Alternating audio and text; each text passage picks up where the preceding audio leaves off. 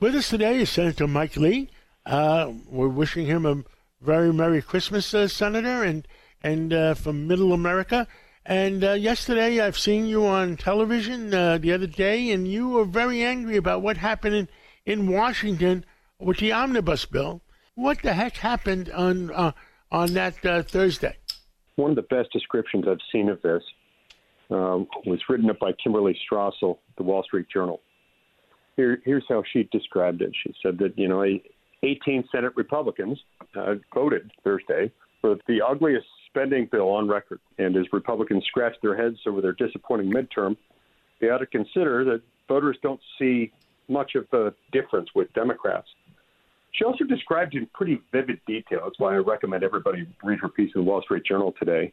The awful mechanism by which this thing was written a small handful, like four or five people in Congress, got together, came up with some top line numbers, and then went to work negotiating a bill, a bill that was 4,555 pages long.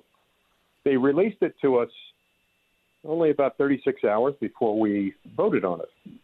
Now, I don't know about you, but I, I, I've never met a person who can digest uh, over 4,000 pages of spending bill text in that period of time. Now, that is not by accident. That is not that is not something that is just a uh, you know an unfortunate um, casualty uh, of emergent circumstances. This is by design. They do it this way all the time. They just took it way too far this time, and they did it at a particularly inopportune moment, a moment when it was so blatant what they were doing. I mean, it, think about this. There the, the American people just voted a few weeks ago, and they elected a Republican House of Representatives.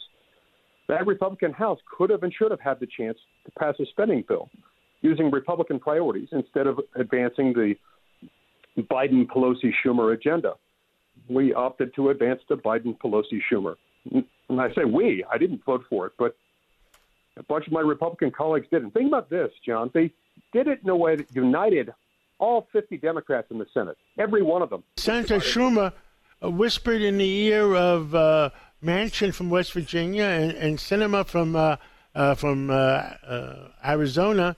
What did he give them? What are you're referring to there is the fact that I, I had a couple of amendments. One of my amendments that we voted on yesterday was an amendment that would at least maintain the last vestige of any control that we have over our southern border. It's in chaos, but the only thing standing between us and utter pandemonium on our southern border is this authority known as Title 42. Title 42 is expiring, and uh, this would have extended it at least until the end of the fiscal year.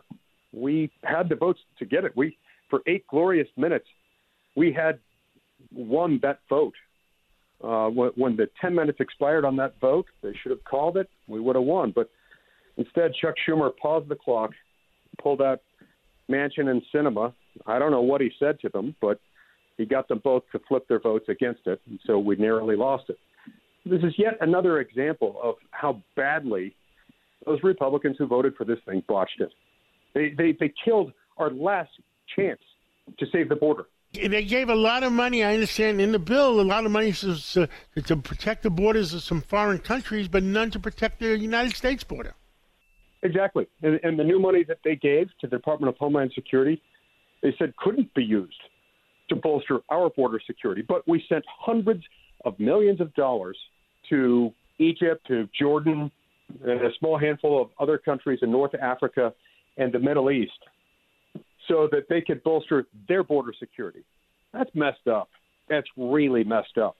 Something's terribly wrong with uh, the direction taken by Senate Republican leadership here, and there will have to be consequences. Uh, all I can say is, wow. Uh, you know, the one thing I noticed, the Democrats have absolute loyalty from 99% of their people, and the GOP, I guess, doesn't have the loyalty between their people, and I don't know what's going to happen in the future. And it starts at the top. Our leadership turned on Republican voters, turned on the Republican base, turned on most Republican senators. It's happened before, but this is one too many times. For me, this is a final straw. And things are going to have to be very, very different when we come back next year. Uh, Tell us uh, this Christmas Day. We only have ten days uh, till uh, the New Year. What is your vision for the New Year? What do you want to tell all Americans? Although the midterm elections didn't go as we had hoped, uh, in part, I think, because of uh, years of a handful of Republicans doing this. Uh, but re- regardless, um, although they didn't go as exactly as we had hoped, we do have a Republican majority in the next Congress. With the new Republican majority, we're going to have some new opportunities um, to rein in spending.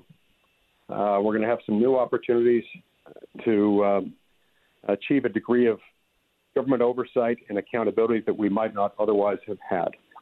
And uh, I, as always, will continue to push for what I think are the, the twin structural protections of the Constitution, or what I call the vertical protection of federalism and the horizontal protection of separation of powers. Meaning, the biggest problem with our government, John, is that over the last eight decades, we've seen an accumulation of power in the hands of the few. We've seen power taken away from the American people in two steps.